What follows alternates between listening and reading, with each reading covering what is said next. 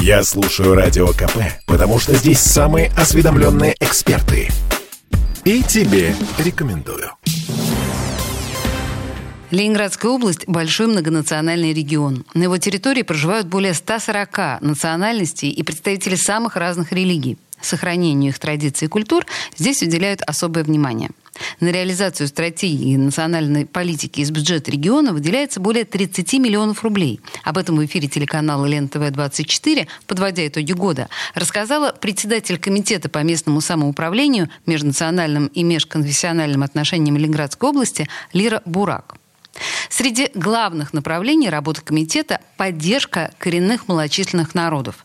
В 47-м регионе их три – Вепсы, Водь и Ижора. Большое внимание уделяется сохранению их культур и самобытности. Как сказала Лира Бурак, мы очень трепетно относимся к этим народам. Они, что называется, наш золотой фонд. Акцент сделан на поддержку культуры, языков, их традиций. Проводим большое количество культурных мероприятий, национальных праздников, дней деревень, организуем курсы языков. Одна из основных целей у комитета – создание условий для национально-культурного развития жителей, для гармонизации межнациональных отношений. Конечно, из-за ограничений многие мероприятия в этом году пришлось перенести в онлайн-формат.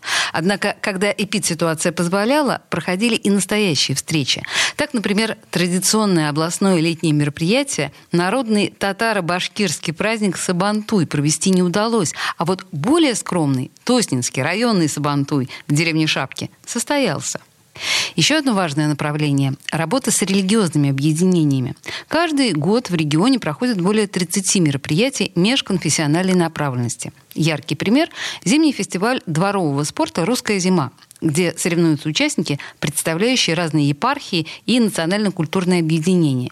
Играют в хоккей в валенках, состязаются в других видах спорта. Или пасхальный фестиваль «Светлое Христово воскресенье», где сотни ребятишек показывают себя в творчестве. Победе русских войск над шведами на реке Воронежке в 1164 году посвящен фестиваль «Слава русскому оружию» с реконструкцией в деревне Самушкино.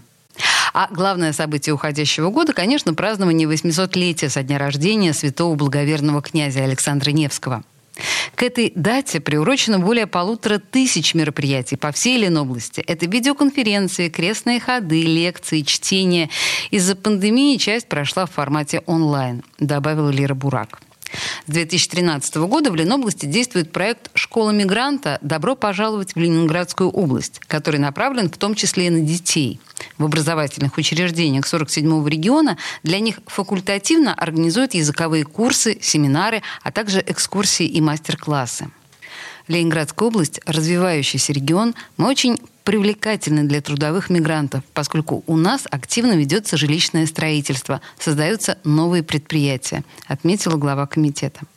Говоря о планах на будущий год, Лера Бурак рассказала, что комитетом планируется проведение порядка 150 мероприятий по разным направлениям. Среди важных задач остается взаимодействие с национально-культурными объединениями и религиозными организациями, работа с мигрантами, а также поддержка Дома дружбы Ленобласти, одной из центральных площадок, где проходят встречи, выставки, презентации. Темы дня.